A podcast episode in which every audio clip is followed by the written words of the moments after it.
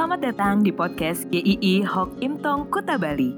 Penginjil Ray Reginaldi akan membagikan renungan harian singkat untuk membawa Anda mengenal dan menyembah Tuhan Yesus, bertumbuh dan menjadi murid Kristus, serta berdampak untuk banyak orang. Jika Anda merasa diberkati melalui renungan ini, silahkan bagikan podcast ini agar orang lain juga diberkati. Inilah renungan hari ini.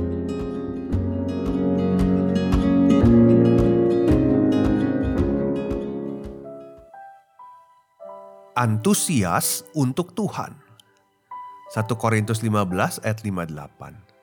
Karena itu saudara-saudaraku yang kekasih, berdirilah teguh, jangan goyah dan giatlah selalu dalam pekerjaan Tuhan. Sebab kamu tahu bahwa dalam persekutuan dengan Tuhan jerih payahmu tidak sia-sia.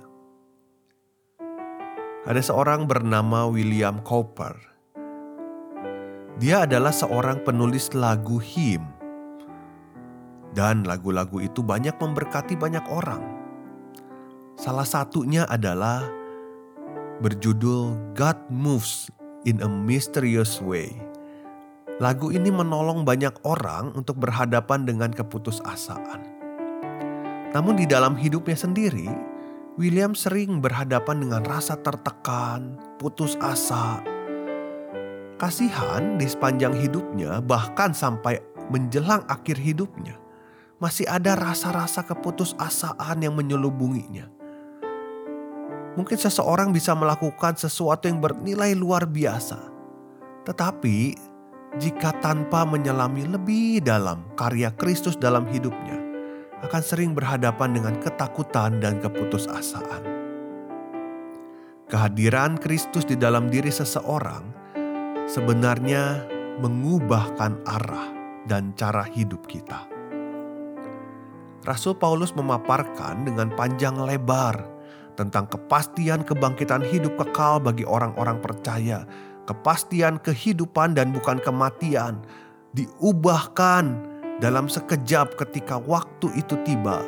Ada perubahan yang fantastis dari hidup dalam tubuh alami yang penuh penderitaan diubahkan menjadi tubuh sorgawi satu hari nanti. Karena Kristus telah mati untuk kita menanggung hukuman dosa, kematian tidak menakutkan lagi. Orang-orang percaya dijadikan orang-orang yang menang, bukan mengejar kemenangan. Seluruh kepastian di dalam Tuhan Yesus itu tidak boleh berhenti di dalam hidup orang percaya. Ada kelanjutannya. Maka dikatakan ketika itu tidak pernah berhenti, Paulus mengatakan karena itu. Karena itu apa? Giatlah selalu dalam pekerjaan Tuhan. Kata giat ini dalam beberapa terjemahan dikatakan berlimpah, unggul, dengan antusias. Artinya dengan kata lain kehidupan anak-anak Tuhan harus diisi dengan sikap antusias bukan malas-malasan, bukan setengah hati, tapi sungguh-sungguh antusias memberikan yang terbaik untuk Tuhan. Tantangan akan selalu ada dalam kehidupan kita, bahkan tantangan-tantangan yang tidak terduga. Begitupun Rasul Paulus dalam perjalanan pelayanannya sering kali diterpa tantangan-tantangan yang berat Semakin banyak mengeluh akan hidup, maka semakin kita menjalani hidup dengan pesimis. Saya ada mengobrol dengan seseorang yang masih mengeluhkan akan hidupnya sendiri, banyak menyalahkan orang lain. Lalu saya berkata, "Mau sampai kapan hidup seperti itu?" Ada masa lalu yang tidak bisa diubah, tetapi ada hari ini yang adalah kesempatan baru yang Tuhan berikan untuk kita bisa berkarya bagi Tuhan.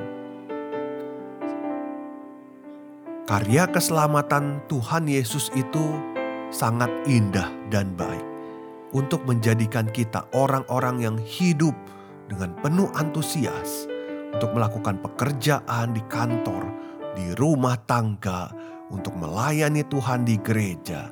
Mari kita melakukannya dengan antusias, dengan giat, demi kemuliaan Tuhan. Kita akan berjumpa di episode selanjutnya. Sesuatu yang baik jangan dipendam. Sayang sekali. Nantikan di esok hari. Tuhan memberkati.